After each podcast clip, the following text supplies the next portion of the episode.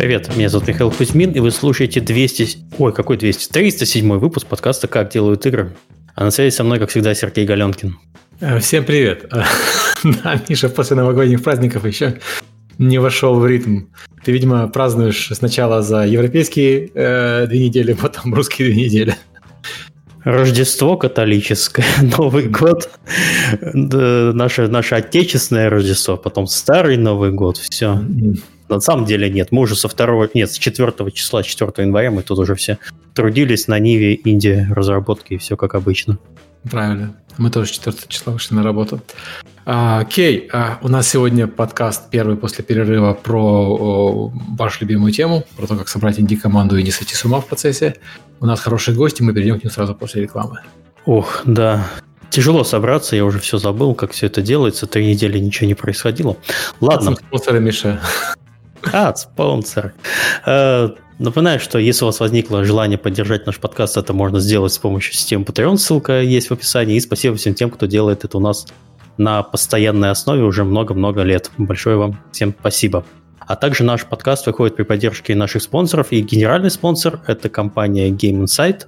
Э, подкаст э, Game Insight – это лучшие хардкорные игры, сим-тайкуны и хиданы с суммарной аудиторией более 350 миллионов игроков. Также это крутейшая команда R&D, получающая доступ ко всем топовым технологиям и возможностям разработки.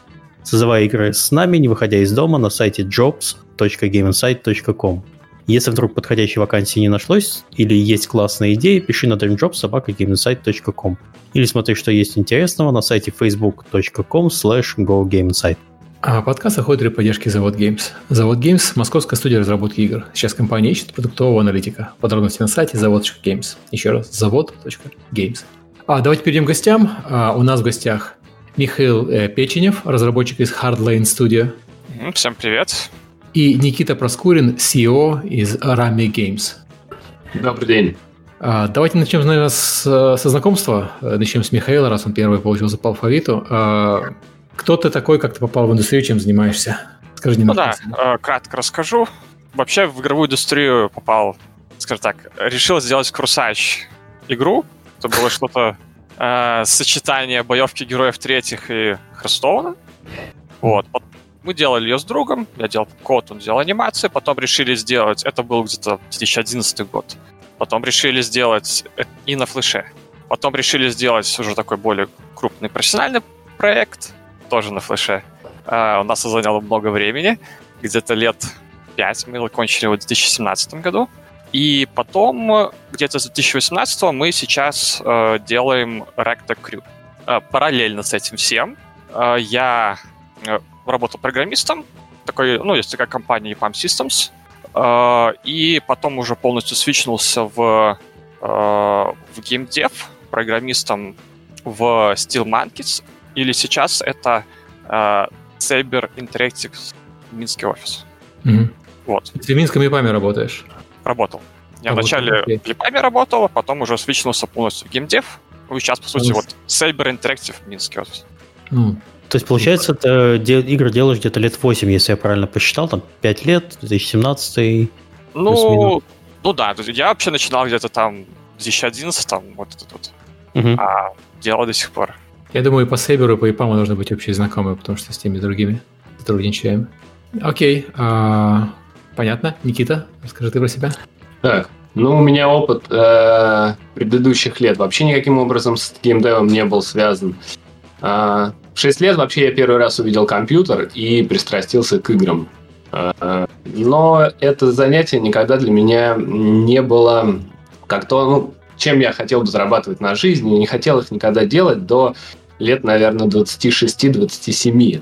А, примерно вот в этом возрасте я решил, что хочу свою студию, хочу свою команду, и э, надо уже вообще начинать э, игры делать, а не только в них играть. Я по образованию военный финансист, вот, но э, как бы не пошел дальше по этому направлению. Работал и в металлургии, и в государственном оборонном холдинге, связанном с Министерством обороны, после чего ушел работать. Меня затянуло в производство оружия, э, и в конце концов я понял, что все это мне не нравится, хочу делать игры. И э, с 2019 года начал собирать свою команду, Ну, вот сейчас имею то, что имею. Об этом чуть подробнее расскажу попозже. Окей, вот, а, у нас хороший, хороший первый вопрос, который, собственно, гости писали, э, так Михаил писал. Я хочу стать инди-разработчиком, вы в этом уверены. Вот почему такой сразу пессимизм? Uh, да, в общем, uh, стоит изначально вот определиться с целью. Предположим, если вы там, ну, учитесь в школе, решили попробовать, что такое вот делать игры, там собрали что-то вот на Unity, какие-то какие ассеты и выпустили. В этом нет ничего плохого, получили опыт, посмотрели что-то такое, замечательно. Или, например, вы там, отец, и вот ваше хобби просто с ребенком это вот делать игру, тоже замечательно. Но если вы хотите сделать успешный проект, то э, вам нужно понимать детали. Инди-рынок, э, ну, в частности, Steam, это очень конкурентный, э, очень, скажем так, успешных проектов очень-очень маленький процент. И так все сделано, что вот это вот успешные игры, в принципе, они получают, скажем так, больше того, ну, условно, больше того, чего они заслуживают, а те, все остальные, они, условно говоря, относительно их усилий, они получают меньше, чем они заслуживают. Отсюда делается вывод, что, скорее всего, если вы хотите идти в направлении там, создания успешного проекта, то вы должны серьезно коммититься э, в это. Э, изначально, если хотите сюда идти, то определитесь, готовы ли вы на это пойти. Ну, то есть ты хочешь сказать, в принципе, то, что мы говорим в подкасте регулярно, что если ты хочешь э, получать деньги от разработки игр, ты должен э, относиться к этой разработке, инди-разработка, не инди-разработка, как к бизнесу, а не как к хобби. И как у любого бизнеса, у тебя могут быть э, успехи и неудачи, но поскольку рынок высококонкурентный, то скорее неудачи, чем, чем успехи. Ну, ну слушай, да, э, постоянно же ходят э, истории про золотые жилы. Постоянно же во всяких изда- изданиях и люди рассказывают, что вот взял что-то, сделал, заработал денег, и поэтому народ очень часто приходит в разработку игр почему-то, почему-то за, так сказать, за простым рублем. Слушай, ну знаешь, я такой, такие истории можно рассказать про абсолютно любую индустрию. Я не знаю, у меня был друг хороший. Копал колодец на даче, откопал нефтяную да. скважину. Не, не, ну у меня был друг хороший. Давайте все копать колодцы на даче. От, открыл себе киоск. Знаете, помните, были такие металлические, наверное, еще до сих пор есть, металлические киоски, знаешь, где продают сигареты. мы назвали их чипок. Да, да, вот он открыл киоск, он купил у кого-то очень дешево киоск, сам в нем работал, заработал очень большие деньги, открыл магазин и все такое. Вот тебе история успеха. Но это не значит, что прямо сейчас стоит идти открывать э, киоск на улице. Наверное, там рынок уже очень переполнен другими желающими. Интересно, сколько чебуречная на вокзале зарабатывает? Больше, чем инди-разработчик или нет? Мне кажется, что там, в отличие от Стима, там вход гораздо дороже, чем 100 долларов, чтобы открыть чебуречную на вокзале. Черт. Причем это не самый э, легкий способ войти в индустрию. Если мы хотим понять, э, если хотим стать инди-разработчиком, то надо сразу понимать, что это не самый простой э, путь, скорее всего, будет. Проще намного устроиться в какую-нибудь крупную компанию и научиться э, каким-то базовым вещам, нежели э, попытаться самостоятельно организовать разработку целиком. Ну, Прям... Мы, мы часто такое советуем людям, как, которые спрашивают, а как попасть в геймдев и что такое. Создавать собственную компанию и делать собственные проекты, наверное, если ты вообще мало что понимаешь, как все устроено, наверное, не надо. Либо, либо слушайте подкаст, начиная с первого выпуска, заканчивая да. 307 в течение целого года и пытаетесь разобраться, как все э, аспекты э, геймдева работают, либо вот устраиваетесь в компанию и на своем опыте получаете Тут э, стоит учесть, что мы говорим, часто, когда говорим с э, людьми, которые выжили, у которых успешные компании, которые спустя 20 лет э, основатели своих студий сделали Ведьмака и сделали там Киберпанк, то они начинали много лет назад, и они выжили. А многие люди, которые начинали вместе с ними и тоже основывали свои компании, многие из них не выжили, поэтому интервью не раздают. И э, создается ощущение в информационном поле, когда ты читаешь интервью, да, вот тот человек начал свою инди-компанию, у него получилось, и теперь он большой э, разработчик. Вот тот человек начал свою инди-компанию, у него получилось, он большой разработчик. Я читал книгу автобиографию Сида Мэйра, а, я рассказывал про него в подкасте, mm-hmm. все равно советую всем прочитать. И э, он ни в коем случае не призывает никого основывать инди-студию, но когда он рассказывает о том, как он основал инди-студию свою, вот он, у него была работа основная, они занимались там какими-то продажами, и они с товарищем пилили а, авиасимуляторы в свободное время. Ну, так звучит как идея мечты. Вот сейчас пойду, сейчас тоже занимаюсь продажами, начну пилить инди-симулятор, инди-авиасимулятор. Ну, на практике же. И И э, рынок изменился, и требования к инди-авиасимуляторам изменились, и э, маркетинг э, теперь немножко другой. Ну да. Но вот я о чем и говорил, что прежде чем э, стать инди, надо вообще понять, зачем ты хочешь становиться именно инди. Э, вот я не имел вообще никакого опыта в индустрии, но хотел делать игры. Я сразу начал думать, так, а что я вообще в принципе могу, а что я хочу? Я кто по образованию? Я финансист. Я там умею считать, да, у меня есть там 25 лет опыта за плечами в играх, но я хочу делать игры. Ну, конечно, все началось с э, вашего подкаста. Вот я начал слушать его, и особенно по тематическим для себя моментам, э, по финансам, по юридической части. Когда все их переслушал, пошел уже дальше. А, дошел до подкастов с обучением. И на подкастах с обучением вы часто эм, э, рассказываете о том, где бы можно было, в принципе, чему-то поучиться. У вас mm-hmm. в некоторых подкастах был Вячеслав Уточкин, он про свою э, программу в высшей школе бизнес-информатики рассказывал, про менеджмент игровых проектов. Вот. И так получилось, что выбирая, кем же я могу э, стать в этой индустрии, я поучился и на этих курсах, и от Dev to Dev прошел 5 курсов, и э, в Go Practice ходил коллегу Якубенко. В общем, набравшись вот этого опыта предварительного, я понял, что с моим бэкграундом проще всего будет мне собрать собственную инди-команду, а не лезть в какую-то конкретную часть разработки, не становиться там программистом, левел-дизайнером, гейм-дизайнером, артовиком, потому что все эти м, профессии требуют от меня намного, более, э, намного большего погружения. И, э, собственно, вот я только в тот момент, когда понял, что я не могу стать конкретным специалистом, достаточно хорошим для того, чтобы тащить на себе эту разработку, понял, что я смогу как бы организовывать эту тему. И в этот момент, как раз вот где-то в конце 2018 года, пришло ко мне э, решение собирать собственную команду. Но только после того, как я узнал вообще, что вот здесь вот бывает, как это работает, как это живет и как вот это, здесь вот все происходит. Поэтому решение такое. Вообще отличная история, рассказал. Вот э, многие люди так не делают. На самом деле стоило бы так делать. Э, получать, во-первых, сначала знания, не просто вот бросаться. То есть я могу сделать вот это, давайте я начну с этого. Ты, а ты действительно получил какие-то теоретические э, знания? Ой, Серега пропал почему-то. Получил теоретические знания и после этого уже принимал решение, чем заниматься. Это очень крутой кейс. И долго, я почти полтора года вот эту всю тему собирал, ну и подошел уже осознанно к моменту начала прям uh-huh. такой инди своей темы. Угу, окей. Вот. Ну что, к следующему вопросу пойдем? Да, давайте дальше, если у Михаила нет ничего добавить по этому поводу. Не, ну, в принципе, да, то есть, э, не, конечно, лучше чему-то научиться, чем сразу лезть вперед. Э, вот. Кстати, Серега, вот э, смотри, я сейчас ну не сейчас, у меня была идея такая, и э, Никита ее немножко даже подтвердил. Нам нужно сделать нормальные плейлисты на Ютубе по подкастам, не просто на сайте, вот именно на Ютубе.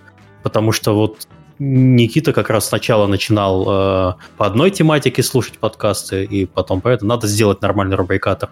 На сайте у нас есть по тегам, а надо сделать, э, чтобы это было у нас еще на Ютубе, чтобы народ нормально воспринимал информацию и не искал сам.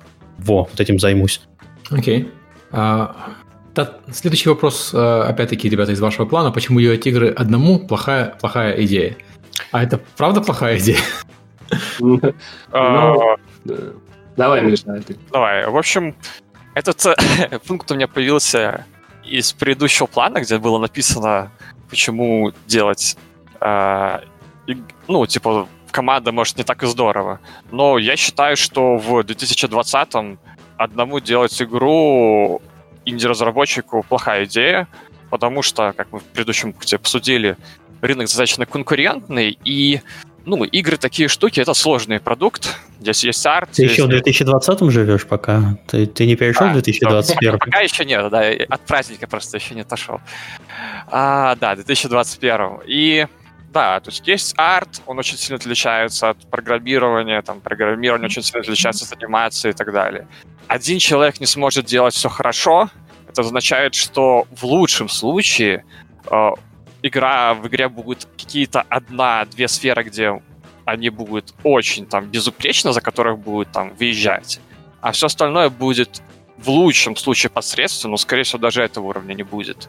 То есть, да, есть пример успешных игр, там, ну, условно, как Undertale, да, но очень-очень рисково э, делать одному, и это не стоит того.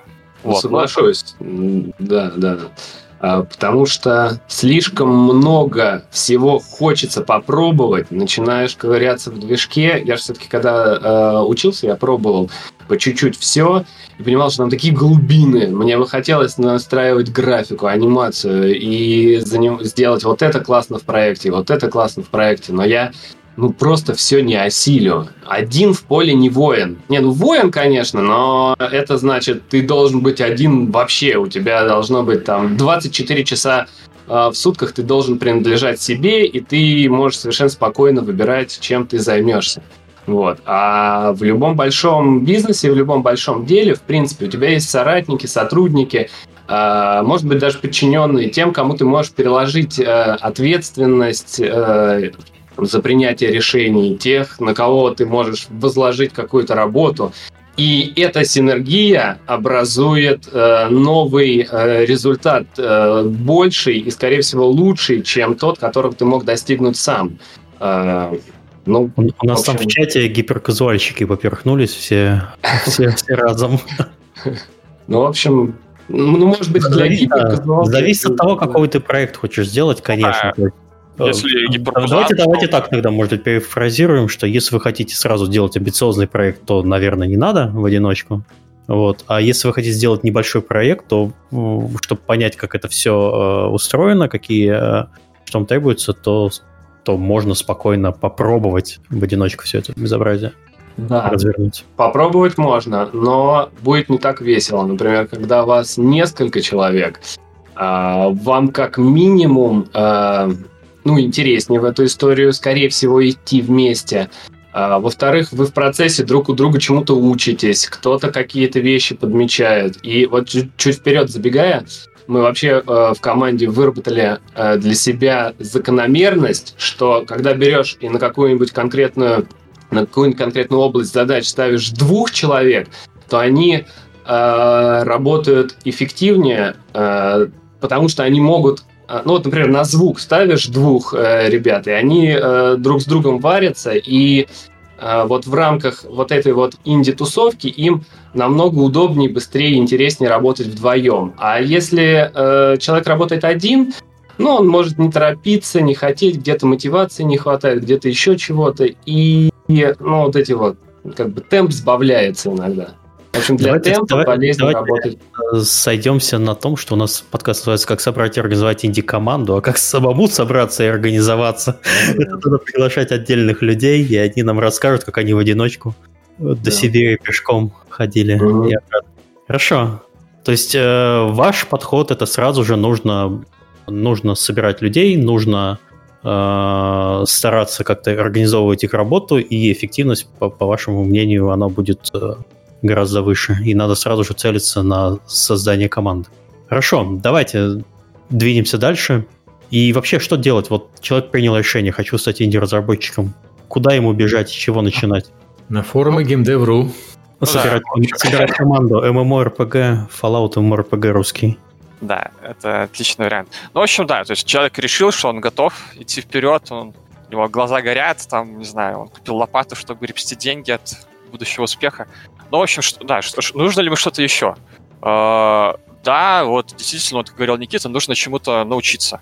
То есть, э, если в игровой индустрии как бы вы ничего не умеете, то это грустно.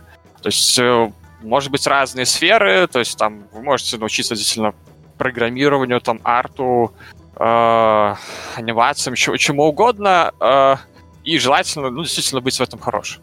То есть я, я могу кратенько рассказать вот э, нашу историю. Вот когда mm-hmm. мы э, начинали Rectacrew, получается, был я и друг, мы оба работали программистами.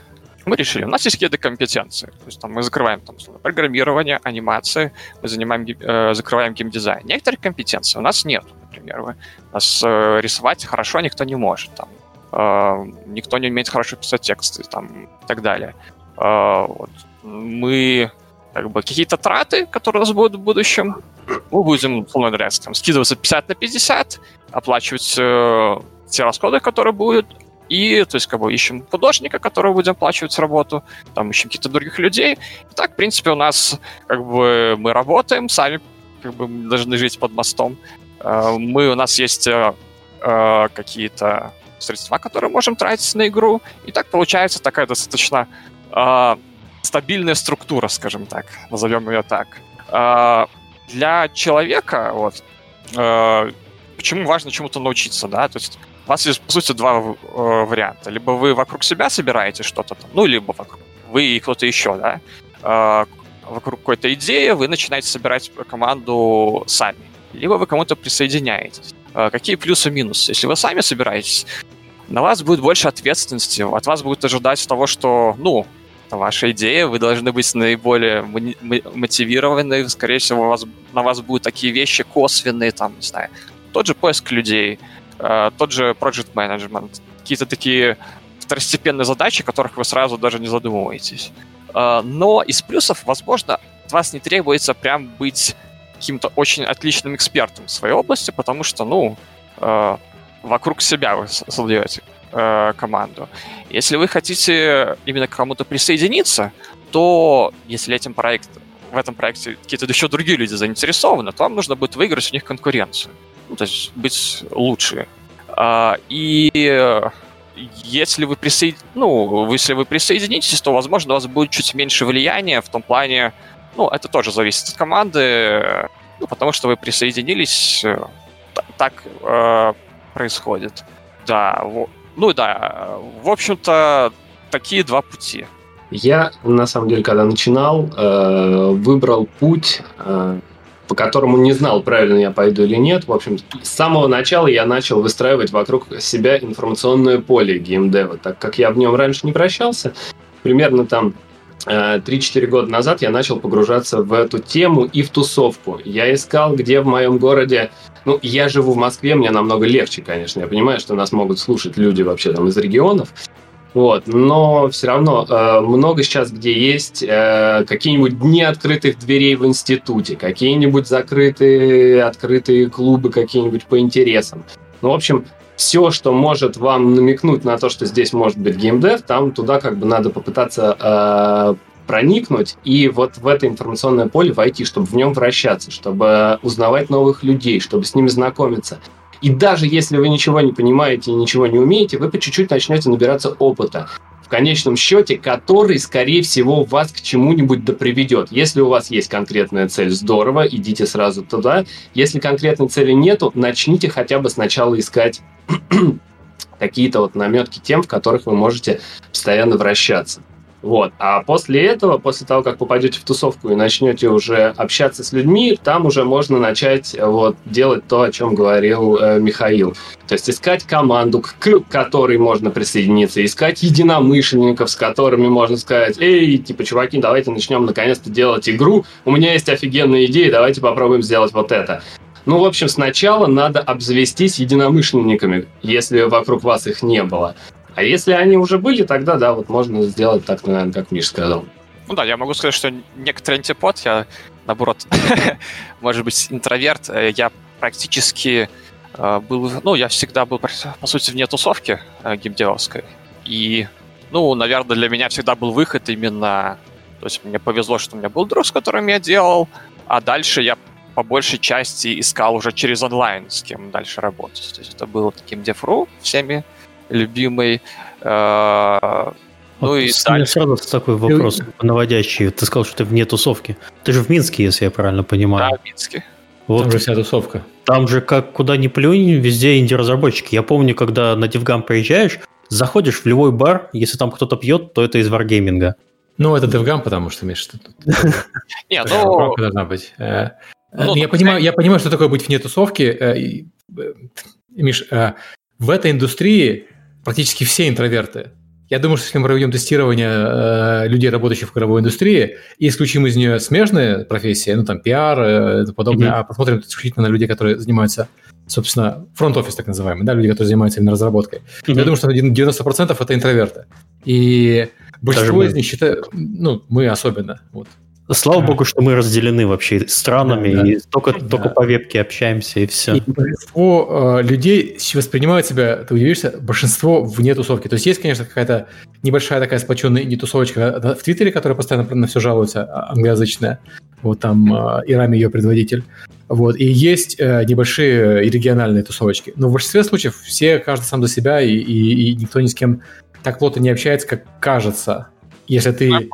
Не, не, не понимаешь, вот что... э, То есть вот в Минске, Миша сказал, там, в в Минске вся тусовка. Это вся тусовка в Минске есть, но сколько раз эта вся тусовка собирается потусить? Помнишь, Миша, когда мы делали посиделки в, в Киеве? Э, просто потусить. Как ты думаешь, сколько людей из тех, которые пришли, видели друг друга до этого? А Киев Мгм. это большой город в плане геймдева. Ух, я помню, это было, На душу населения, наверное, он более геймдевный, чем Москва. Не точно более геймдевный, чем Москва. И по количеству людей он э, в геймдеве он явно больше Минска, потому что Минск меньше просто по размеру. При этом ни- никто ни с кем толком не общается э, лично.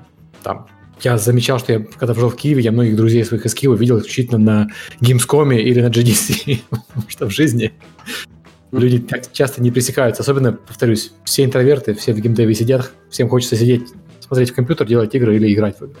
ну, А есть еще- да, так общаться с людьми.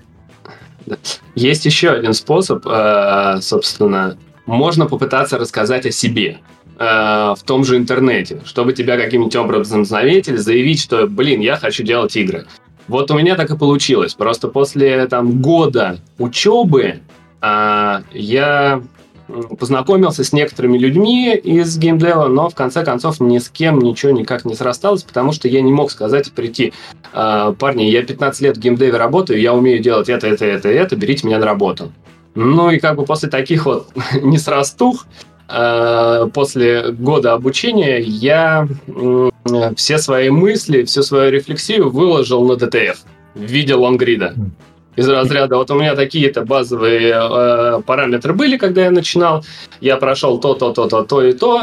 Я побывал там, я посмотрел это, я послушал подкаст э, как делают игры, и вроде бы я готов начать, а что дальше делать? И так получилось, что невольно этим постом я прорекламировал э, высшую школу бизнес-информатики, э, вот про которую как раз говорил выше от Вячеслава Уточкина. Ну, просто потому что э, ну, Вячеслав везде. Вот его трудно очень не заметить в российском геймдеве, особенно когда ты только начинаешь и хочешь чему-то научиться. потому что- нативочка внезапная получилась. Да, да, да. Вот опять она у меня продолжается. Вот. И э, как раз после этой статьи, которая завирусилась, э, я пришел на очередной день открытых дверей, э, подхожу к нему, говорю, здравствуй, я Никита, я написал такую-то статью. Он говорит, о, говорит, а что ты ко мне раньше-то не подходил? Давай, типа, все, я тебя знаю, я читал твою статью, давай, круто, попробуем, я тебя там, типа, возьму на стажировку, у меня есть там пару ребят, которые тоже хотят начать. И вот так вот у меня все началось. Вот на базе знакомства э, образовательного учреждения. И вот мы оттуда, например, побежали. Это, кстати, хорошая мысль, что если ты хочешь стать инди-разработчиком, несмотря на то, что мы все здесь интроверты, как утверждает Сергей Галенкин, и мы это подтверждаем, надо становиться публичной личностью. А, Если ты... Не надо выходить в люди. Не значит, что становиться прям публичной публичностью. Просто стараться Ну, выходить в люди. Потому что все остальные интроверты не выходят, ты выходишь, у тебя получается преимущество. Ну, Серег, смотри, вот мы ж подкаст не просто так тоже начали, мы же тоже хотели чего- чего-то людям рассказать. Вот это тоже, по сути, определенный вид публичной деятельности. Э, Ведите твиттер интересный, выкладывайте про проект, э, то есть процесс своей разработки. Э, Пишите статьи на DTF, э, не дай бог на Reddit, потому что, ну, здесь у нас, как оказалось, Reddit не так сильно популярен в России. Но если вы западный разработчик, то ведите Reddit. Вы плескаете свой интерес наружу так, чтобы попадать в тусовку и так, чтобы обрастать связями. Потом это в дальнейшем вам все хорошо аукнется. И... Я вам хочу сказать, что тусовки, тусовки как таковой нет на самом деле. То есть, если у вас есть что-то интересное, и его заметит кто-то, а, у кого более-менее есть фолловеры в Твиттере в том же самом, Мгм. на TF, он это прорекламирует не потому, что он часть тусовки, или не потому, что он вам обязан, а просто потому, что люди в целом в игровой индустрии, они и им нравятся крутые вещи. Когда кто-то сделал Ну. что-то интересное, другие люди обычно это хотят показать. Да, согласен по поводу э, того, что многим может быть интересно, но когда начинаете писать, особенно писать о себе куда-то или о своем опыте, будьте готовы э, хапнуть чужого мнения. вам расскажут много Вот интересного, интернет, да. чего вы о себе не знали. Это интернет, а если пишешь по-русски, то будь готов еще и негатив отхватить, потому что это русский интернет, который Да. На, в первую очередь заточен... вот я не знаю, этот англоязычный интернет обычно. Ой, какой ты молодец, тебе получилась кривая косая игра, но ты ее сделал, ты молодец, довел до конца. Удачи, э, делай дальше. Русский интернет, убей себя об стену, иди работать на завод, ни в коем случае не продолжай. Вот, и всё А мне такое. кажется, на самом деле это даже нравится, потому что Ну, это мазохизм. Не-не-не, как бы русский человек, он как бы хочет, чтобы игра была замечательная, просто он сравнивает, условно говоря, вашу игру там с третьим Ведьмаком, и он как бы, он как бы, он в душе хочет, чтобы она была классная, но вот он сравнивает, что-то не хватает, и поэтому так получается. Вот может как-то... Ну, Нет, я, культура я, фидбэка возможно, так рассматриваю это. Это, это- это разная культура фидбэка. Фидбэк э, русскоязычный, не, не в первую очередь русский, но там и частично там польский, украинский, он направлен на, на предмет фидбэка. А фидбэк, фидбэк американский, он направлен на человека, которому дается фидбэк. И, соответственно, это две разные вещи. Когда ты э, пишешь про игру, тебе легче критиковать игру. А когда ты даешь фидбэк автору игры, э, то, ну, как бы не хочется обижать человека. И вот американцы, в первую очередь, смотрят на того, кому они дают фидбэк. Хм. А в России, в первую очередь, смотрят на то, про что дается фидбэк. Соответственно, получается вот такой, вот такой большой контраст. Я не Ну, говорю, что там люди пишут, пишут со зла эти гадости про игру. Они, естественно, хотят какую-то информацию донести. Он же сам Некоторые, некоторые со зла, некоторые со зла, естественно, да. Че, ему правду нельзя сказать? Ты чё? Я тебе напишу, что ты кривая косая игра у тебя. Просил по кредиту, э, выложил в интернет, получаю, да. Ну что, дальше поехали? Поехали. Хорошо. Так, следующий вопрос. Что у нас? Как не умереть с голоду, я так понимаю, у нас следующий вопрос. А, Просто вопрос с того, э, что если вы начинаете чем-то заниматься, и вы начинаете в это по- погружаться, то вам, соответственно, нужно откуда-то брать деньги. У вас либо должны быть какие-то накопления, либо вы должны где-то работать. Ну да, Э. по сути, есть три пути. То есть первое это... а, скажем так, я увольняюсь и ухожу с работы и начинаю делать игру- э, да, инди-игру. Это путь, в общем-то, для отважных людей. Э, ну, например, я таким не являюсь. А, какие плюсы? Вы все время можете уделять игре, а, но минусы, во-первых, вы на таймере, э, у вас, потому что у вас есть какие-то там запасы, я надеюсь, что они есть, и, соответственно, по истечению их будет э, грустно. Второе, это, скорее всего, в такой ситуации вы не сможете там хорошо оплачивать э, какие-то там, не знаю, условно, какие-то вещи сторонних людей, там, ну, придется все равно заказывать, там, может быть, музыку, звуки, и часть вещей из-за этого вы решите сэкономить и делать сами. Это может привести к тому, что какие-то вещи по качеству будут проседать. Э, тоже не очень здорово. Э, это еще, скорее всего, вы очень... Вы ошибетесь с, с тем, сколько вам за, нужно времени, чтобы сделать игру Кражикова 2, а может быть и в 3. Вот. Второй путь — это работать и делать игру вне работы. Ну, это вот э, мой выбор. Чем он хорош? Э, Первое. Вы, условно говоря, работаете, вы получаете какие-то компетенции, вы что-то чему-то учитесь потом. Дома вы тоже работаете над игрой, э, там тот же, условно, движок, вы чему-то учитесь, это как бы такой некоторый симбиоз. Вы как бы обучаетесь все время. Это очень полезно. Второе, вы вам не нужно жить под мостом. То есть вы у вас есть зарплата, вы более того можете откладывать деньги, которые будете потом тратить, опять же, э, на игру. А Э, можно, можно сразу вопрос про баланс? Вот ты говоришь, ну, работа обычно это э, стандартный рабочий день это 8 часов, плюс-минус туда-сюда 9, кому-то еще надо добираться. А, а в каком соотношении в среднем получается? Вот ты вот говоришь, это твой путь, как у тебя получалось? ну, Выходные, Миша. Э, я... э, ну да, есть след- следующий пункт, где я про это э, подробнее говорю. Но если кратко, то э, нужно сделать это... Знаете, нужно воспринимать как марафон. Нужно сделать темп, который, э, который, с одной стороны, дает серьезный прогресс игре, то есть чтобы это не было очень медленно. С другой стороны, вам не нужно перегореть. Э, Первое. Стоит отказаться, то есть у вас есть работа, у вас есть игра, желательно отказаться, то есть все остальное должно где-то там на втором плане. Э, Второе, это, ну, как у меня, то есть как бы я стараюсь делать что-то чуть-чуть утром игру, еду на работу, там э, работаю, соответственно, приезжаю, стараюсь где-то минут 20-30 поспать, просто чтобы восстановить силы, там, ну, может, еду сделать такое. Вечером работаю, и, э, ну, и так вообще-то по кругу. Один день выходной я стараюсь э, отдыхать, ну, в том плане, что там, может, утром пару часиков поработаю, потом день просто нужно развеяться, потом, ну, еще вечером поработаю пару часиков, ну, выходной день. Ну, естественно, один день такой полностью рабочий, там, часиков 12. Э, второе, это я советую брать отпуск не сразу там вот полный, да, а именно растянуть, вот брать по средам. Это, в принципе, и для проектов полезно, потому что порой, если человек нужен, то ему там на две недели, например, не хочется отпускать PM. А так вы можете договориться, это всем будет хорошо, и вы сможете такой вот более э, более монотонный темп сделать, и у вас еще будет какой-то будний день. По сути, вы сможете, учитывая праздники, делать там раз в две недели, у вас будет выходной. А, вот. Ну и последнее — это спорт. Э, вы как бы, если будете программировать так все время, вы с ума сойдете. Вам нужно как бы физическую нагрузку.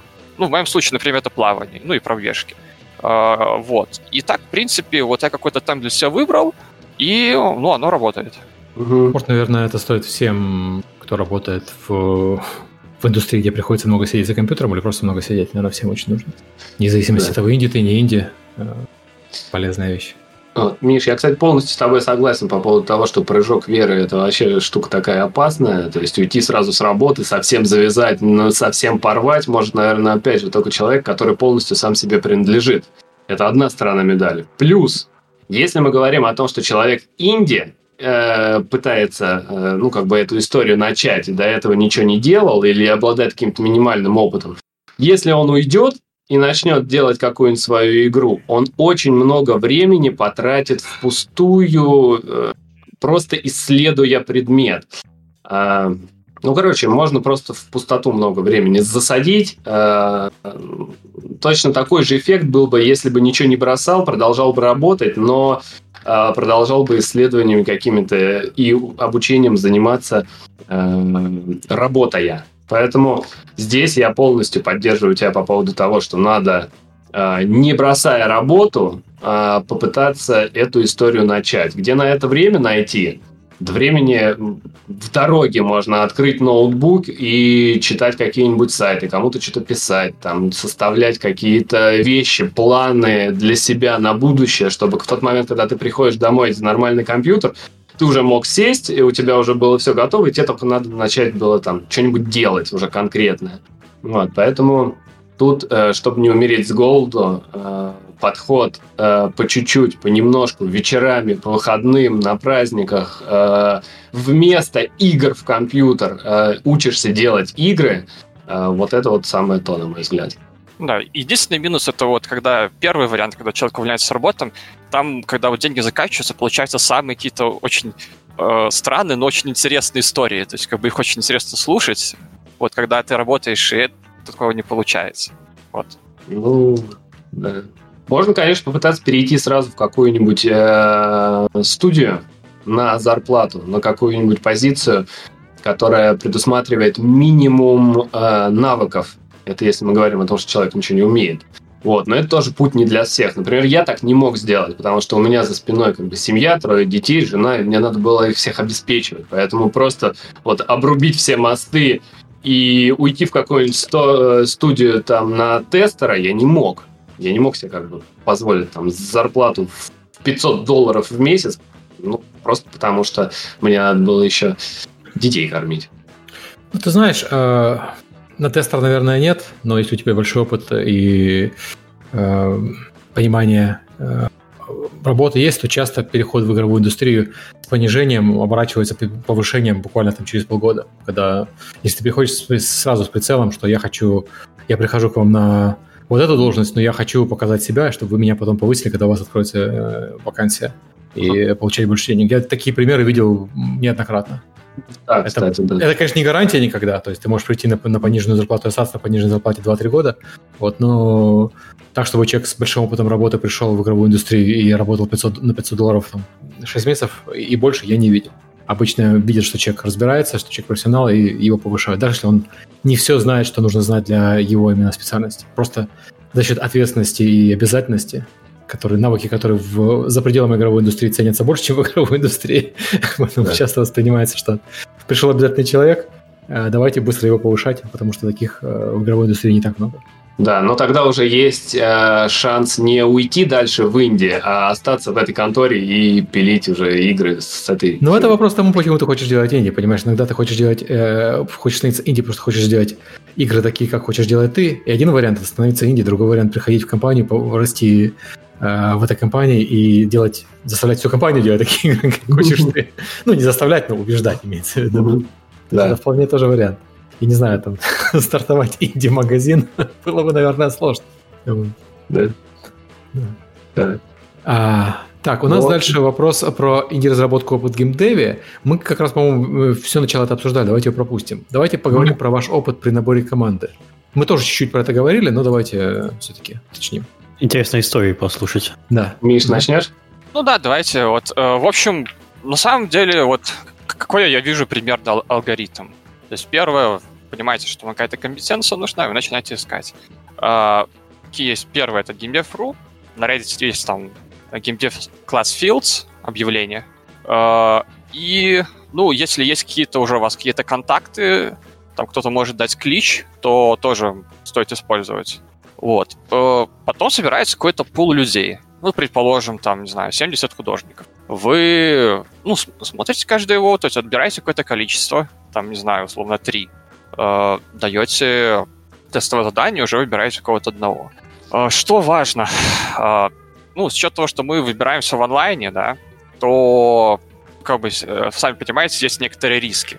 Так, а чтобы быть более конкретным, э, кто в команде, по твоему мнению, должен быть для написания игры? Кого ты ищешь? Кого ты ищешь? А... Минималь... Минимальное необходимое число. А, ну, я могу сказать, в нашей игре, да, это зависит от, от игры, что вы хотите делать. Mm-hmm. Uh, то есть там uh, в нашей игре получается есть один программист, это я, есть, по сути, один аниматор. Мы еще оба делим геймдизайн на трех. У нас есть еще uh, геймрайтер, то есть это игровой писатель, и она тоже помогает нам с геймдизайном. Э, есть художник, также у нас есть еще композитор, который музыку пишем. Ну и сейчас мы еще ищем э, саунд-дизайнер. Вот. Э, а, еще есть э, человек, который помогает нам с UI. Э, ну, правит наши косяки в юзер-интерфейсе. Э, вот... Э, Сколько у вас, Миш? Ну, получается, сейчас шестеро. Раз, два, три, четыре, пять, э, шесть, вроде шесть. И это все история оплачиваемая у вас? То есть у вас команда, которая трудится за зарплатку? Э, да. Э, ну, да, мы всем платим, то есть э, часть людей, которые являются core, есть и share, то есть мы и то, и другое. Э, вот. Тут есть такой момент для Индии, вот что важно понимать. Э, вот крупные компании, у них свои есть HR, но он, у Индии такого нет, но для Индии куда важнее нанять правильного человека, чем для крупной компании. А, объясню почему. Потому что э, какой-нибудь крупный проект, он изначально сделан, ну, если какой-то крупный для какой-то компании, он изначально сделан так, чтобы э, все люди были заменяемы. Это дорого, но это, это нужно делать, потому что крупный проект, в котором ну, большие какой-то важный, там, условно, как, там, для банка, предположим, да, нельзя сделать так, что там один человек, он может быть внезапно смертен или просто что-то может случиться. Ну, не, не может позволить себе такие риски. У Индии история такая, что э, у нас мало, у нас мало ресурсов, и мы за счет некоторых ограничений э, хотим быть очень эффективными. Одно из этих ограничений — это очень нежелательно, чтобы люди уходили. Потому что, предположим, есть художник, да, у него есть классный визуальный стиль, который ему очень нравится, и э, он подходит этой игре, и он в нем быстро рисует, ему он нравится, вот. Но если он покинет, нужно будет найти другого художника, который сможет в том же стиле рисовать. Он, скорее всего, будет делать это медленнее. А может, ему не нравится, или ему будет сложно это делать. С программистом похожая ситуация. И инди-игры, они во многом индивидуальны. Очень важно, чтобы люди не разошлись, э, не, не приходилось искать замену. И с другой стороны, вы по онлайну, не, не зная, вживую не видя, должны найти таких людей. Вот поэтому стоит быть очень-очень э, осторожным. Э, это, это очень важный момент. Нужно найти правильных людей. Соглашусь про художника. Очень сложно заменить э, человека, который бы работал в, в определенном стиле. Это правда, да. Поэтому отсюда и, и шер, и зарплата, и ну, и стараться как-то максимально... То есть мы и так изначально стараемся искать людей как можно лучше, то есть именно максимально, чтобы быть максимально конкурентными, чтобы было максимальное качество игры. И ну, для этого такие дела. Ну, слушай, это э, с точки зрения человека, который идет к вам, это та же самая ситуация, как э, ты идешь в стартап или ты идешь в стаканенную компанию. Ты идешь в стартап в первую очередь потому, что у тебя есть э, свобода действия, а в вторую очередь потому, что у тебя есть акции, если у вас все хорошо получится. Ну, акции или опционы, в зависимости от, от того, как организовано. Если все хорошо получится, ты э, вообще немножко денег заработаешь, чуть больше, чем ты заработал бы на стабильной э, работе в большой студии. Но это риск. Там у нас опять, опять гиперказуальчики шампанское открывают. Все один делаешь, и никого менять не надо. Вот радуются люди. Мы вам завидуем. Да, следующий вопрос как раз про жадность. Это плохо, я так понимаю, это относится как раз к ну, распределению акты и зарплат, да? Ну да, то есть э, я бы сказал, что для Индии, наверное, важнее сделать действительно э, выиграть конкуренцию. Это первая очередная э, задача все-таки, знаете, вот всегда стоит думать с направления, что у жадного человека будет целые сто процентов от нуля. Так. Вот э, Михаил сейчас рассказал историю про Инди с деньгами, а я сейчас могу рассказать историю про Инди без денег. То есть я э, имел э, раньше э, опыт как раз набора людей на позиции, где я им платил, потому что у меня был бизнес, вот оружейный, про который я говорил, и там все было по обычному. А когда я начал идти в историю с Индией, Uh, у меня не было финансов, которые я мог бы с одной темы перенести на вторую, и uh, мы набирали людей, uh, ну, как бы старались обеспечить мотивацию для них какую-то. И когда мы их искали, э, старались понять, что они, во-первых, адекватные, сами, сами, сами по себе замотивированные, это те люди, которые играют в игры, и им интересен проект. Потому что, в принципе, чем ты можешь привлечь э, человека, которому ты не платишь? Человек пойдет либо за проектом, ну вот нравится проект, он хочет на нем поработать, ну получить опыт там или еще что-нибудь типа того. Э, может быть ему ну, может быть, он пойдет за лидером, за тем, кто всю команду анбордит и тащит все это за собой. А есть еще вариант, он может пойти за селебрити. Если у вас в команде есть человек, который крутой раньше делал игры, то можно вот этим образом анбордить людей к себе. Ну, то есть тут каждый раз ситуация такая уникальная будет э, в зависимости от кандидата. Э, и мы когда начали, нас было 4 человека. Э, геймдизайнер, геймдизайнер, разработчик, э, звуковик и я.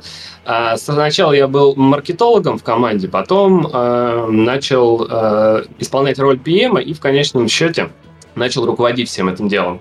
А в какой-то момент мы разрабатывали, разрабатывали, разрабатывали, решили, что мы хотим понести э, свой билд на DevGAMM. Что там типа для этого надо? Нам нужно там пару 3D-моделек и худ... ну, там что-нибудь еще нарисовать.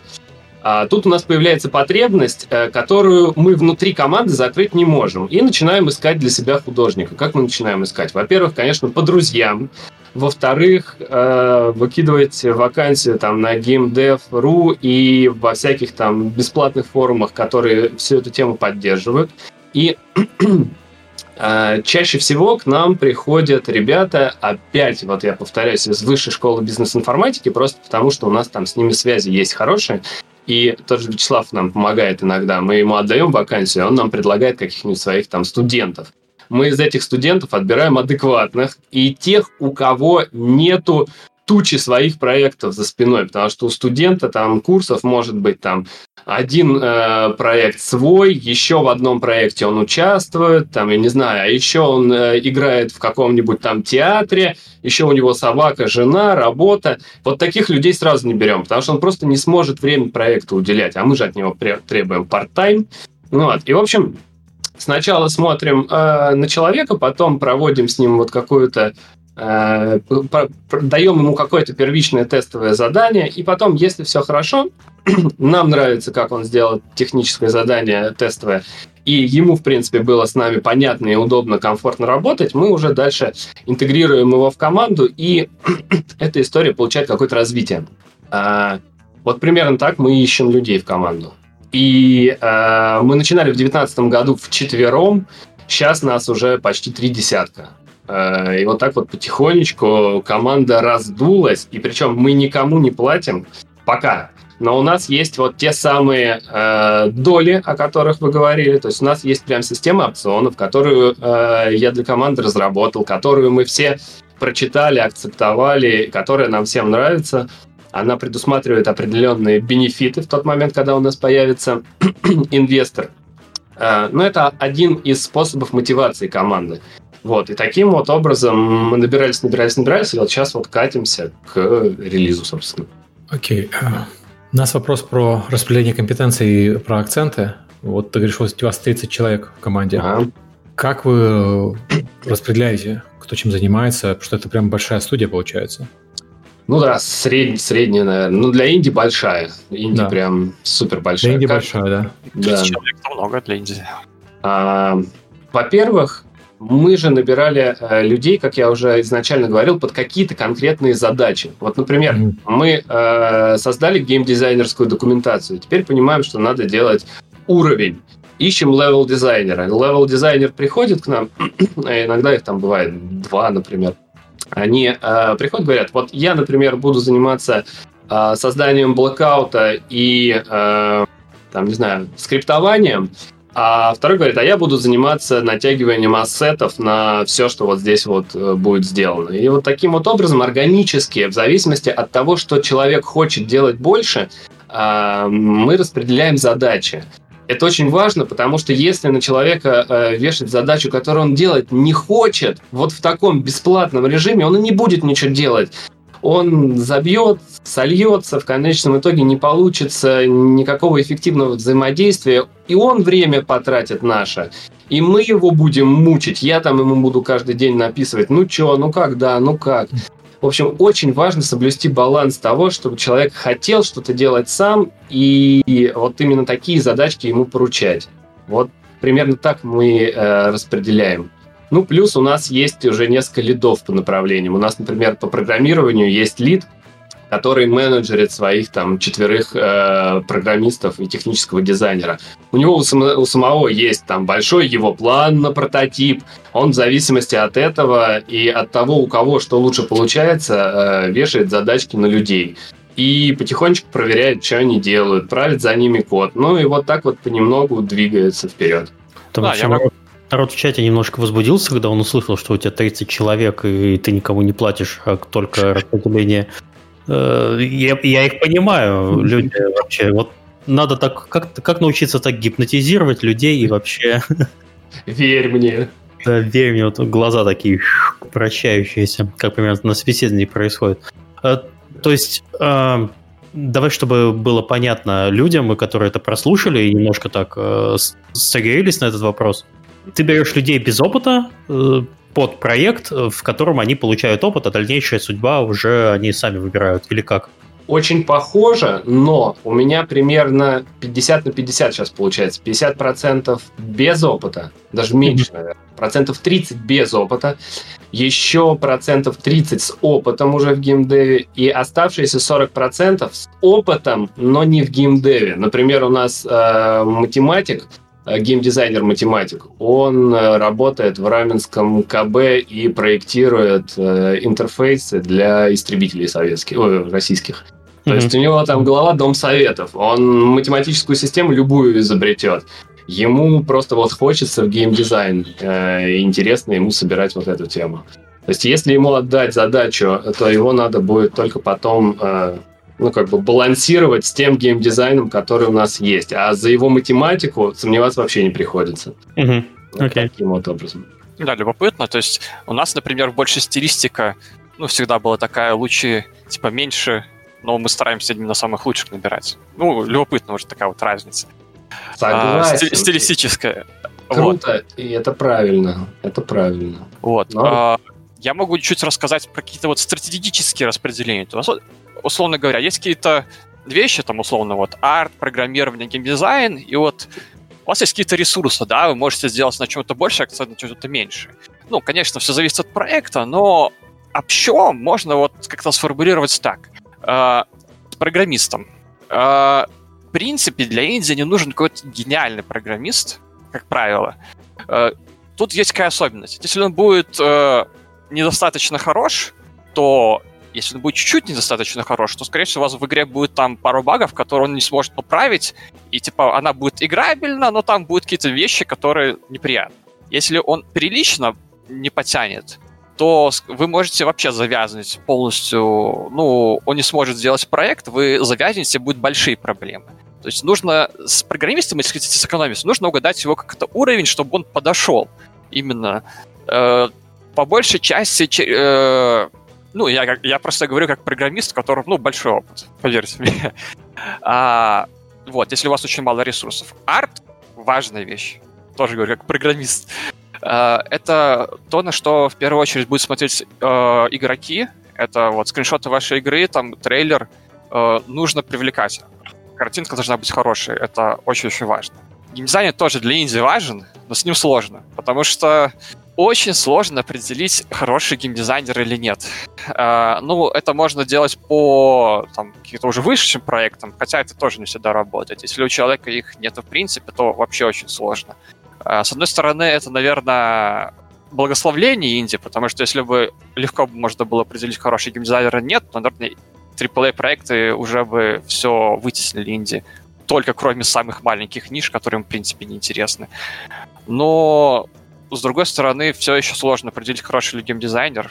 Ну, такая жизнь. Нужно чуйкой, чуйкой стараться. Ну, как-то так. Можно еще на тестовых заданиях это проверять. Ну, грубо говоря, если у тебя там есть 3-4 человека на собеседовании, всем раздаешь примерно одинаковые тестовые задания, и после этого просто собираешь с них, смотришь, у кого лучше. Хотя бы так. Ну да, но одно дело выбрать одного из четырех это не так проблема. Другое, просто хороший геймдизайнер, выиграл ли он конкуренцию, вот это вот очень-очень большой жесткой конкуренции, которая там в Индии, там, может, 1%, э, понять можно реальность только когда уже проект выйдет. То есть mm-hmm. из этих четырех можно выйти лучшего, но потянет, то есть как бы выиграет он ли у всех там, у всего мира, скажем так. Вот чего. Мы э, в проекте примерно с того момента, как нас там стало больше 15 человек, э, обязательно на входе спрашиваем, играет ли в принципе человек в игры. И если да, то играет ли он в игры нашего жанра. Это стало для нас практически критически важным, потому что если у нас не совпадает вот эта вот парадигма, интересы, если мы не смотрим в одну сторону, то опять это превратится в мучение. Два-три месяца я буду человеку, который обожает визуальные новеллы, рассказывать, что ему надо сделать пошаговую тактическую стратегию в sci-fi сеттинге, и в конечном итоге он забьет, уйдет, еще и по дороге демотивирует тех людей, которые, с которыми был связан. Поэтому вот еще момент, который надо проверять.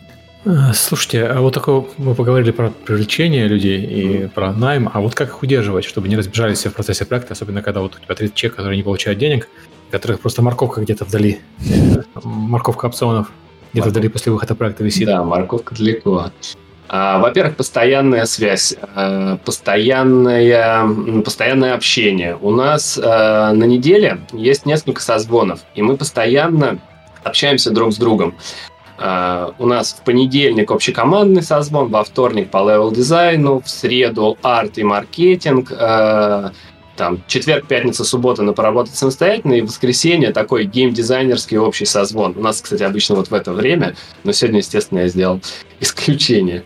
Uh, вот это первое. То есть все держится на постоянной связи с людьми. Если люди не приходят на созвоны, потому что у всех там свои какие-то дела могут быть, то я, как руководитель проекта, э, обязательно с ними всегда э, на связи. То есть я один-два раза в неделю, какой там, ну, раза четыре в неделю точно напишу человеку, а как у тебя дела, а что у тебя там, если он сам не пишет и не дает мне обратную связь. То есть поддерживаю э, вокруг него атмосферу вовлечения. Это во-первых. Во-вторых, прозрачность рабочего процесса. У нас там есть Jira и Confluence. На конфе у нас постоянно лежат материалы, и они обновляются по игре. А, в Jira у нас ведутся таски. А, каждый наш созвон заканчивается планом а, задач на следующий какой-то период. И у людей не возникает вопросов в том, о чем мне надо будет делать там через, там, не знаю, два часа, три часа, завтра, послезавтра. У них всегда есть четкий план действий, что им надо делать дальше. И, по крайней мере, стараемся удерживать э, их понимание, в каком месте процесса мы находимся. Э, каждый понедельник я готовлю инфографику, там есть такая полосочка, типа э, готовность билда. И я рассказываю, сколько мы за неделю прирастили, что у нас изменилось, какие у нас планы там типа на следующую неделю. Ну, то есть стараюсь держать всех в курсе. Плюс иногда геймдизайнер делает э, лекции по лору. В понедельник у нас бывает иногда там 15-30 минут запланировано. Э, Дима начинает рассказывать э, про какого-нибудь персонажа. И таким образом э, люди, опять же, э, понимают, что они делают, им становится э, поинтереснее. Э, конструктивная обратная связь. То есть мы не э, говорим, э, что у человека там плохо получилось. Ну, по крайней мере, стараемся так не делать. Вот. А стараемся как-то вот, ну, э, ну, в общем, такие вот простые вещи, но они должны делаться постоянно. И все, вот все люди должны э, находиться в каком-то одном информационном поле. Иногда встречаемся, но такое э, бывает. А у тебя любой участник команды в целом представляет себе состояние текущего проекта, и ты считаешь, mm-hmm. что мы, мало того, мы даже по опросы иногда делаем по этому поводу. Кстати, последний раз давно делали, месяца четыре назад. Mm-hmm. А, я прям делаю Google опрос из разряда «О чем наша игра? Кто главный герой? Э, типа, что происходит?» И э, вот такой вот опросничек вопросов на 5 на 6.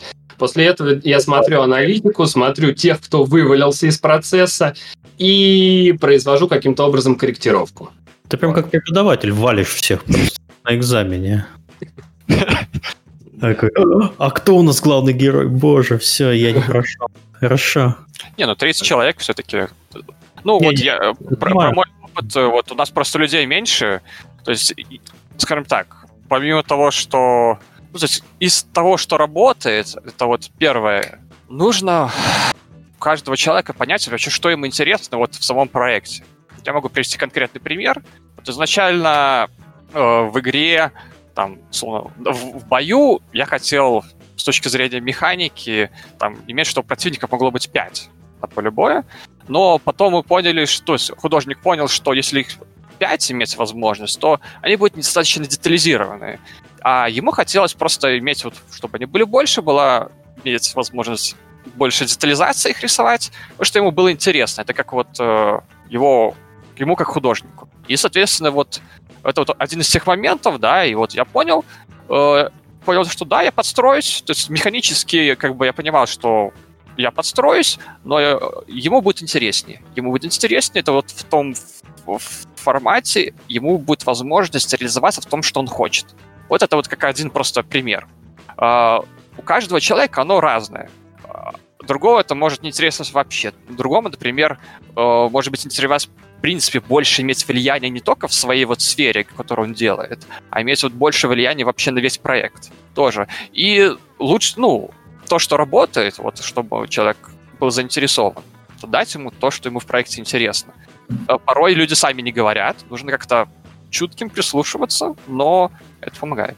Да, да, согласен. На все сто вообще. Дать то, что человек хочет. И это обычно выясняется именно на собеседовании.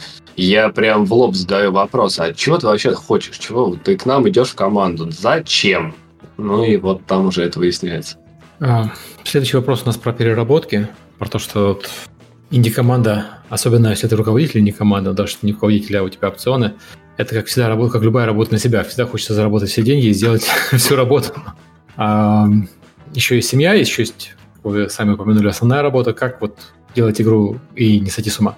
Да, ну я, в общем-то, рассказал чуть раньше, да, про то, mm-hmm. что там... Плавание. Да, плавание, то есть, по сути, иметь э, максимально отказаться от каких-то э, второстепенных вещей. Ну, я считаю, что тяжело, если у, у тебя есть семья, там, ребенок, совмещать это еще с полноценной работой и инди-проектом, это будет тяжело. Э, и, ну, может кто-то справится, я не знаю. То есть, э, скажем так, э, я не уверен, что... Ну, это, мне кажется, будет тяжело. Вот. Ну, про свое как бы, путь я рассказал чуть раньше, да. Mm. У меня, угу. ну... Ну, как не сойти с ума, развлечения какие-нибудь, пытаться не только заниматься геймдевом, но и чем-то альтернативным. А, у кого семья есть, брать, ходить, гулять с ними там, да. Ну, в общем, отвлекаться, отвлекаться от основного процесса. А, пытаться выделить себе какое-то время неприкосновенное, в которое ты можешь э, отвлечься вообще от всего. Ну, наверное, так. Ну, короче, это вопрос не ко мне. Я не знаю, как это делается. Я так не могу. Я там весь целиком. Окей, а я тут говорил про то, что работа идет много лет и так далее. А вот как вы выбираете объем игры, которую делать? А, чтобы, вот. опять-таки, не сдохнуть в, в, на этом марафоне посередине, а довести О. до конца? Ну, я могу кратко э, ну, рассказать, что, наверное, есть э, нужен какой-то баланс, какие плюсы. Э, там если игра маленькая, то ее проще завершить. Вы чаще можете фидбэк видеть, потому что если вы будете игру делать 5 лет, то и фидбэк от э, игроков вы получите через 5 лет. А если какие-то ошибки, фейлы, то ну, у вас будет меньше итераций. Это не очень хорошо. Но если у вас будет э, проект очень маленький, чем меньше, тем, ну, особенно, я не говорю про гиперказуалки, но в среднем вам будет сложнее заинтересовать игроков. То есть, он видит, что он прям совсем малюсенький-малюсенький проект, то там сложнее. А если это огромный AAA, которого еще мир не видел, то это попроще. А, если брать э, проект слишком большой, то есть риски его просто не завершить. А, и также, скажем так, это уже э, следующий пункт, но лучше для Индии лучше меньше, но лучше. То есть пытаться взять там огромный мир, как в третьем Ведьмаке, а нас там двое, им свободное от работы время, вот это, наверное, тоже не, не лучший вариант. Вот это, кстати, один из пунктов, когда мы обычно смотрим, это у нас в рубрике «Как пичить игры», мы это часто внимание на это обращаем, когда человек начинает пичить свой проект, и в нем написано, что представьте себе, что это Skyrim э, плюс Fallout плюс Ведьмак, и ты такой, боже мой, вот. Э, я, я понимаю амбиции, и это хорошее желание сделать э, игру, которая лучше, чем те игры, в которые ты играл. Но с точки зрения издателя или с точки зрения другой команды разработки, понимаешь, что это неподъемная задача, просто неподъемная. Надо делать то, что ты сможешь сделать, и желательно в конечный срок. Бесконечный проект, с которым ты будешь жить всю свою оставшуюся жизнь, это, это тяжело. И при том, что есть случаи, когда люди доводили бесконечные проекты до конца, то есть Stardew Valley, который постоянно приводит пример, один человек бесконечный проект довел до конца. Но сколько таких бесконечных проектов не дошло до конца, я думаю, Скажи, мы не знаем. Да. Очень трудно в самом начале вообще в принципе померить объем проекта, который ты хочешь сделать. Вот у нас как было. Э, у нас э, основатель э, нашей студии, Влад, у него была дипломная работа. Собственно, весь проект вырос из его дипломной работы. И там у него были там и полеты в космосе, и тактика, и пираты, и там что только не было. Мы понесли этот билд э, немножко доработанный на DevGAMM, и там нам сразу насыпали из разряда, ребята, да вы будете там 15 лет это делать вчетвером, вы что делаете-то? После первого же DevGam мы отрезали половину от проекта. И так мы постоянно занимаемся фичекатом, но у меня такое ощущение, что он все равно неконтролируемо увеличивается. Постоянно добавляются какие-нибудь фичи, еще что-нибудь.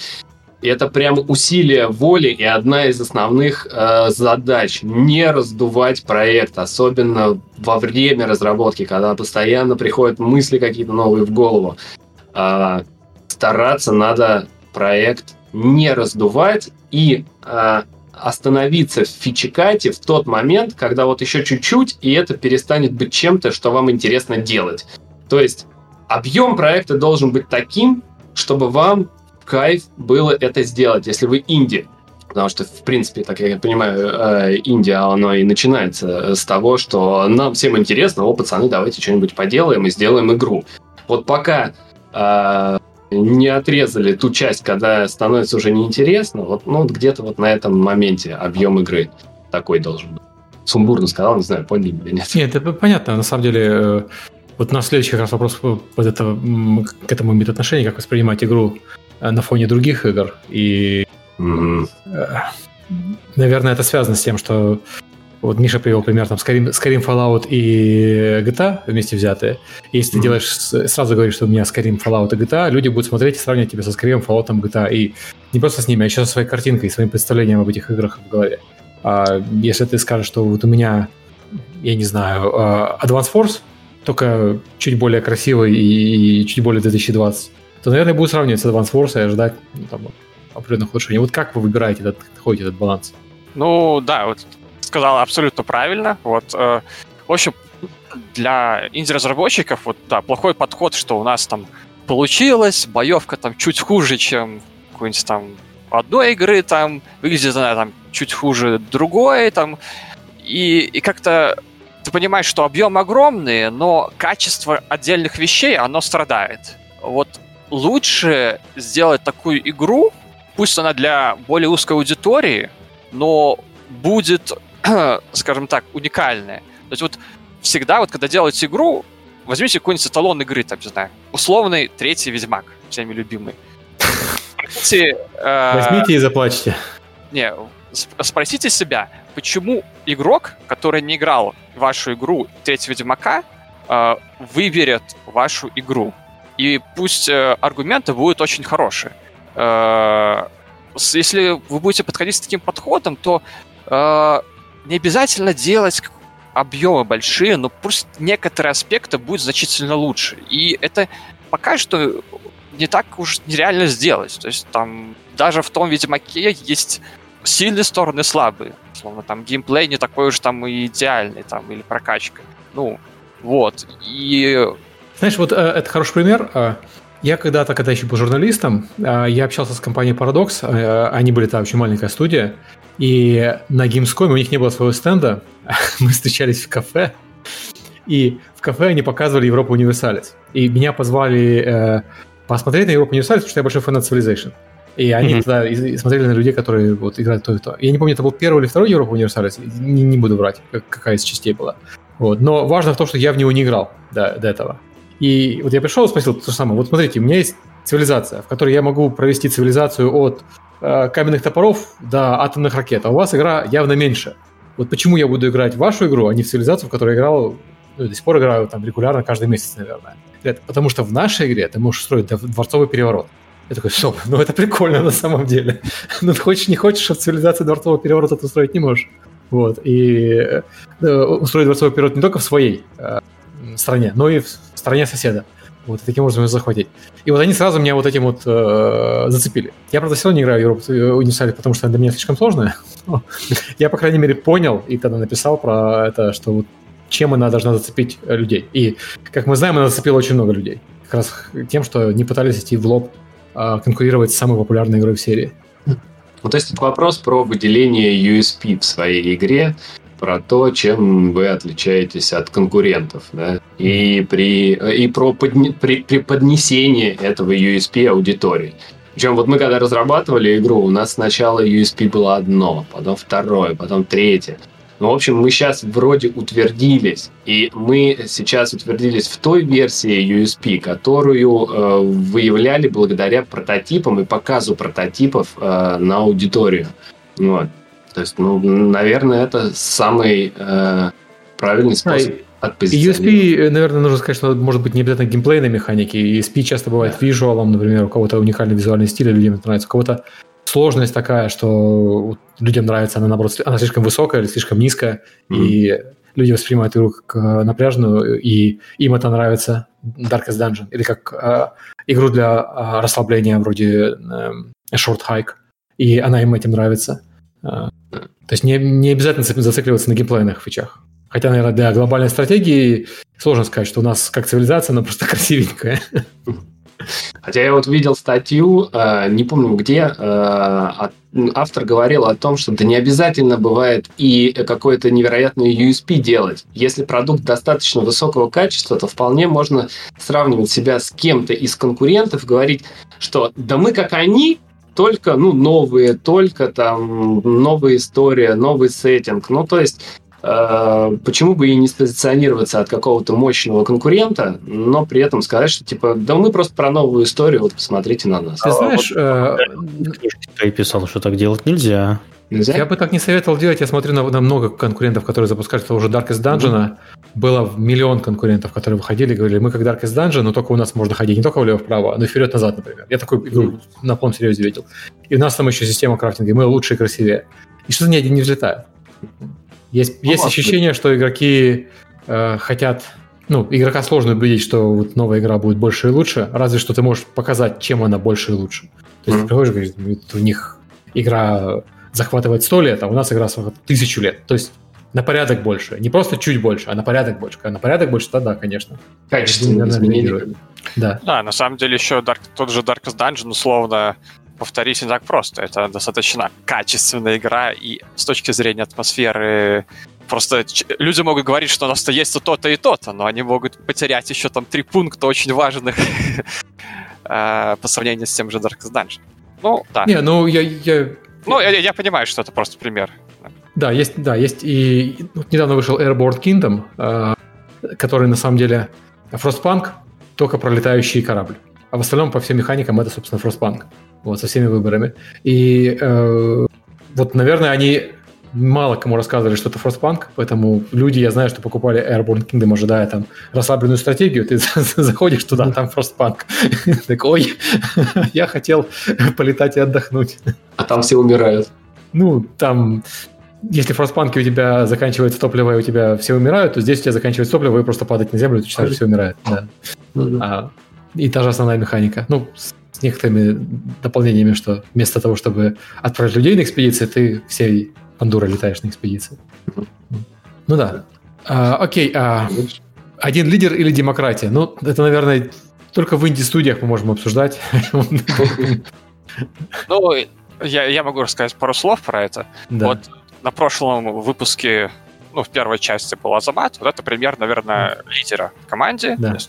Один, остальные там уже вокруг него. У нас, наверное, ну, какие есть плюсы этого?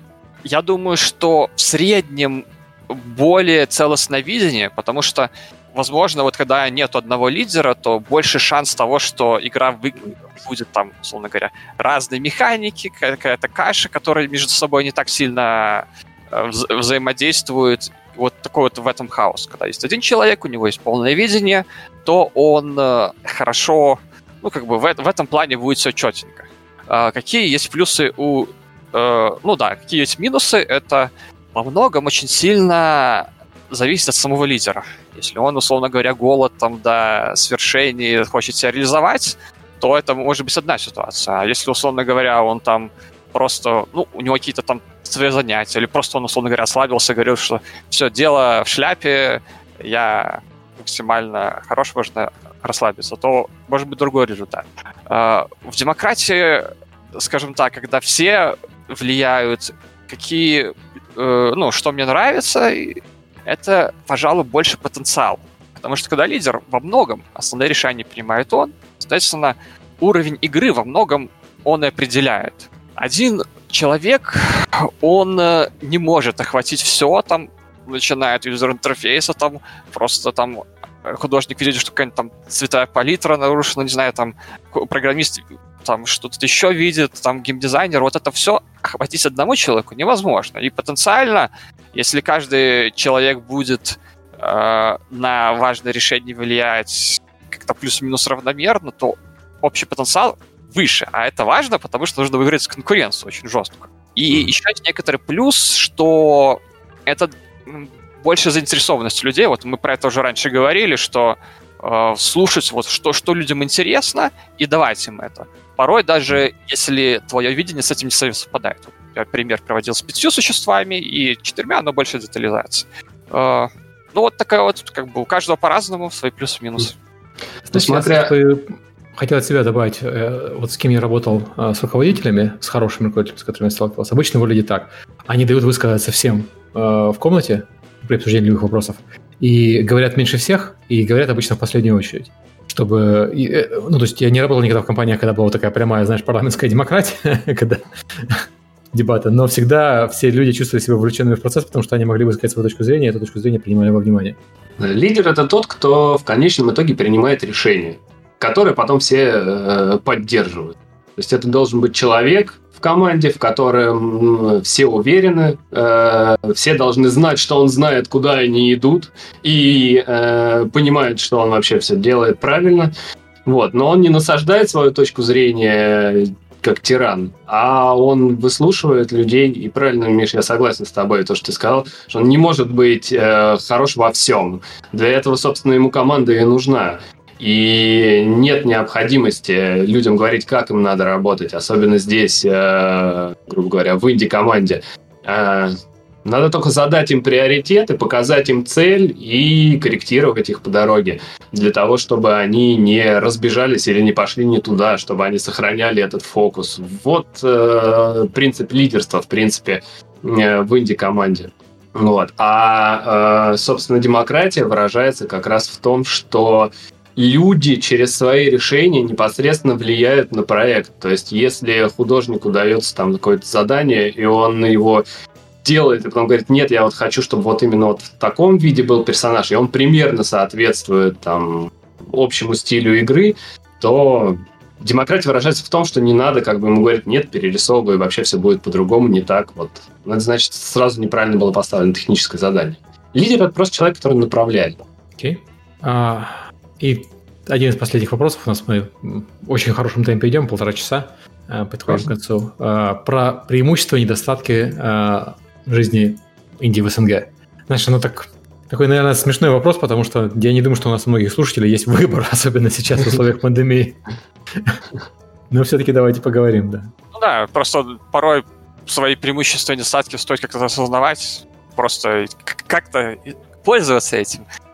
А, из недостатков я бы сказал так. А, Все-таки, чем позже ты хочешь э, начать э, стать разработчиком, который особенно вокруг своей команды какой-то, чем ты старше, тем сложнее. Если у тебя уже семья, дети, то работать все это совмещать сложнее. Поэтому вот чем ты старше, это сложнее. С другой стороны, когда ты очень молодой, то у нас в СНГ есть э, замечательные вещи, типа там армия, распределение. Ну, я из Беларуси, не знаю, в России есть. Э, и тут тоже такое, оно тебя с другой стороны надавливает. И поэтому вот с точки зрения временного интервала, когда начинать, э, сложно решать. То есть как бы есть вещи, которые вот, нужно каким-то образом закрывать. Откосить от армии, если ты инди-разработчик. Интересно. Автоматически тебе дают белый билет, если делаешь игры самостоятельно. Класс. Вот. А, касательно преимуществ, то, ну, мне кажется, что даже если игра не, та, не была супер успешна, то этих денег может хватить... То есть меньше нужно денег, условно говоря, если ты инди и живешь в Америке. Я предполагаю, в Америке не жил. Я не знаю, как э, им на самом деле, потому что все-таки у них уровень жизни выше и в целом траты повыше. Ну, мне кажется, что у СНГ вот есть некоторые преимущества в этом плане. Ну, стоимость жизни э, в XUSSR, она все-таки не такая высокая, даже далеко в Америку летать не надо, до Европы достаточно докатиться. Э, и же там многие, многие из этих вещей это иллюзия, а, которая создает, ну, стоимость жизни не такая высокая, но стоимость жизни, а, ее же нельзя рассматривать как сферическую стоимость жизни в вакууме. Нужно считать, сколько тебе нужно месяцев поработать на а, full time, чтобы иметь возможность тебе полгода потом поработать на себя. И вот а, когда ну. ты начинаешь рассматривать э, э, э, вот это с этой точки зрения, оказывается, что стоимость жизни в СНГ не такая уж замечательная. Ну, нет, может, стоимость жизни и замечательная, но картина не такая уж замечательная. Что если ты, предположим, в Германии можешь работать год на компанию, и потом ты зарабатываешь достаточно денег, чтобы 6 месяцев поработать на себя, то mm-hmm. в СНГ тебе надо работать 3 года на компанию, чтобы поработать 6 месяцев на себя. Это условная цифра, условная цифра вакуума. Нельзя так вот говорить, что ну, у нас все дешево, поэтому у нас здорово. Ну, вообще, да. Это, это еще не только на расходы надо на, на инкам смотреть. Да, да. В принципе, да. С точки зрения открытия юридического лица в СНГ довольно-таки просто. То есть для того, чтобы открыть э, фирму под э, свою студию, э, здесь все делается достаточно легко и просто. Есть понятные технологии, можно в интернет зайти, прочитать, и это будет стоить каких-то вменяемых денег. То есть, если вы в Индии собираетесь организовывать уже юридическое лицо, то в России это будет сделать очень просто. А, есть, опять же, куча людей, которые с этим могут помочь, и в том же геймдеве есть уже юристы, которые с этим э, умеют работать. Поэтому из преимуществ открыть юрлицо в России довольно просто. А, а опять... есть страны, где сложно открыть юрлицо? Я вот пытаюсь вспомнить, где я жил и где было сложно открыть юрлицо. Я не могу даже такого вспомнить. Я просто ну, с ним с вами своим ношусь, и он везде, везде зарегистрирован. И ага. как бы ни, нигде не было проблем с открытием юрлица под него. Ну, может быть, действительно, да, это везде просто, и зря я говорю, что это какое-то преимущество. Вот, ну, да. Из того, э, чего может, наверное, бояться или о чем может задумываться человек, который еще не начал эту историю, типа, а как мне открывать юрлицо? Да легко вообще. Вот. А с точки зрения негативных каких-то вещей, не знаю, я пока ни с чем не сталкивался, чтобы вот у нас там в России было бы для Индии прям плохо. Плохо. Ну, знаю, у тебя очевидная проблема это IP, закон об, авторских, об авторском праве и передача авторских прав гораздо легче осуществляется из ряда других стран. Я не говорю, что это конкретно Россия плохо, это конкретно там много стран плохо, и есть несколько стран, которым хорошо. Британия, Кипр, угу. Соединенные Штаты Америки, вот в них легче с IP работать и IP э, передавать. Угу третьим лицам. Это на случай, если ты захочешь работать с издателем или на случай, если ты захочешь продавать э, компанию в дальнейшем. Но это не, конкрет, не какой-то уникальный недостаток России, это просто э, недостаток большинства стран, на самом деле. Скажем так, еще налоговое законодательство очень усла- усложняет получение денег из-за рубежа с, со сторов. Там да. э, до сих пор требуются акты подписаны, это все не делается, поэтому чаще всего, если вы хотите, скажем, в App Store деньги зарабатывать, создается офшорная компания, с которой вы, вот, вы заключаете договор, и она единолично вот, получает все деньги, а потом уже на российскую компанию все переводится. Это гораздо проще с точки зрения просто м, производственных процессов. В Украине, кстати, можно получать без акта деньги, э, значит, это гармонизировано с европейским, но mm. многие все равно создают компанию где-нибудь на Кипре, чтобы получать деньги туда. Окей. Okay, ну, а... И а, сейчас, э, вот я слышал э, о том, что в российскую фирму гораздо сложнее привлечь инвестиции. То есть, если это российские инвестиции, то это да, это понятно. Здесь между собой договорились. А вот именно зарубежные инвестиции в российский э, стартап, в российской Индии привлекать сложнее. А, слушай, я вот не, не знаю, опционы вообще существуют как понятие в российском законодательстве или нет? Потому что я помню, когда Невал выдавал опционы э, своим сотрудникам, они mm-hmm. делали какую-то безумную набор документов, потому что опционов на тот момент не существовало, и они не могли просто сделать опционы как опционы. Приходилось да. очень сильно извращаться. Да, сейчас уже существует. У меня, кстати, даже есть где-то ссылочка на лекцию по опционам mm-hmm. в российском законодательстве. Э, женщина читает там 40 минут, очень э, популярно и э, доходчиво объясняет и не с точки зрения э, владельца бизнеса, а с точки зрения работника, как получить опцион, если вам его обещали. Могу потом скинуть ссылку. Сейчас существует. Надо подписать корпоративный договор со всеми, кто не путать с коллективным договором со всеми, кто э, имеет право на опционы. И э, это все достаточно просто делается. Сейчас в России уже практика наработана. По-моему, даже Филипп, кстати, на прошлом э, подкасте по этой же теме говорил о том, что сейчас это уже тема такая живая, как настоящая. Жили в 2015 году э, в нынешнем виде, то есть как раз когда через несколько лет после того, как Невал, э, собственно, их сделал. Ну, да. да. Интересно. А, окей, а, потому что опционы, мы только что обсуждали про то, как они важны для мотивации сотрудников, и это хорошо, что их можно а, выдавать легально без лишней а, головной боли. Да, все равно нужен договор, а все равно нужна какая-то головная боль, но не такая, как была раньше. Да, но сейчас это проще, причем сейчас это можно сделать, пока еще даже юридического лица нет. То есть подписать такое предварительное согласие между участниками вот этого mm-hmm. процесса. Тоже юристы все это дело помогают оформлять, и это схема, которая потом по всем судам проходит, если вдруг что. Mm-hmm. Mm-hmm. Ну, то есть, да. Классическая схема деления шкуры неубитого медведя. Да, да, да. По сути, да. Но юридически обоснованная. Да. А, Окей, у нас последний вопрос про эмпатию. Ну, я раскрою, он может странно звучать. Да, а, да, раскрой, потому что, да. Непонятно, непонятно. Ну, я хотел сказать, что э, вообще эмпатия — это умение, возможность ставить себя на место другого человека. И почему это важно в инди-разработке, ну, что касается геймдизайна, это в целом реже можно получить фидбэк от игроков. Да, вы можете сделать прототип, можете сделать демку, можете релизный продукт, ну, если не касается гиперкэжуала, который часто там игры создаются, то вы получаете редко фидбэк. Это не так, как там условный там YouTube-блогер, который там, условно, в одну неделю попробовал новый формат, он не зашел, он пытается что-то дальше. И вот возможность как-то вот догадываться, что зайдет, что не зайдет, она будет э, ставить себя на место игрока, как геймдизайнер. Она прям очень-очень важна, и она будет с вами постоянно по ходу разработки игры э, от начала до конца. Насколько у вас хороший уровень в этом, по многом, насколько вы хороший геймдизайнер. Вот. Ну, для Индии это очень важно. Вот как-то замечал за это, вот за людьми, которые вот, у которых это качество есть, прям они хороши.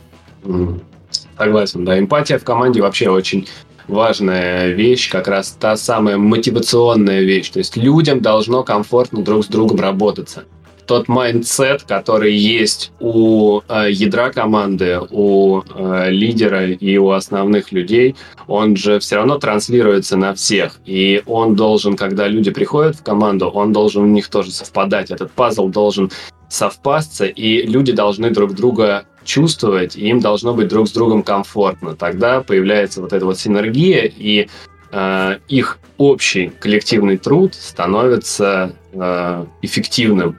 Ну, вот, поэтому эмпатия — это то, о чем должен думать лидер команды. Она обязательно должна присутствовать. Это одна из тех вот эссенций, которая не позволяет команде развалиться.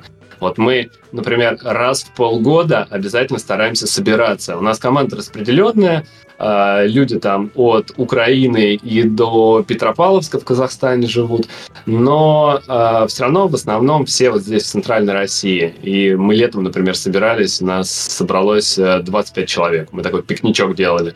Все это было очень весело, здорово. Мы вживую друг на друга посмотрели, почувствовали, что это не только человек с той стороны экрана, чей ты голос слышишь, а еще и пообщался с ним, там, шашлыки поели, все такое. В общем, э, эмпатия — это то, что прям надо культивировать для инди-команды, особенно без бюджета. Это супер важная штука. Это, ну, наверное, одна из базовых основ вообще. Вот.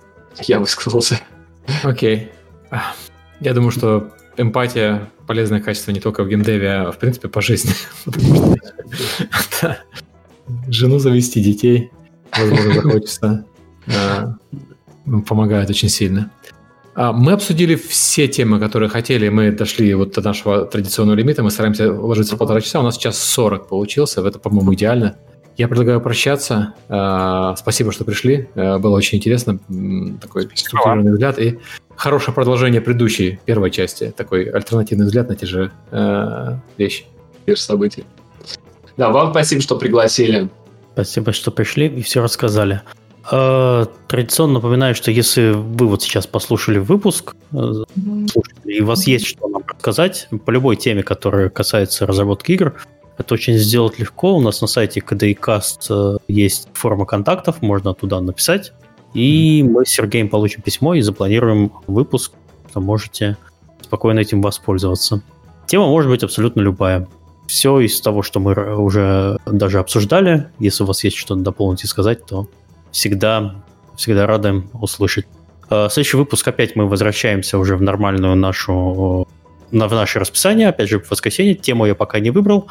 А, плюс еще хотел сказать, сразу же заанонсировать, что в конце месяца 29 числа у нас опять будет а, как печить игры. Готовьте свои проекты, если они у вас есть.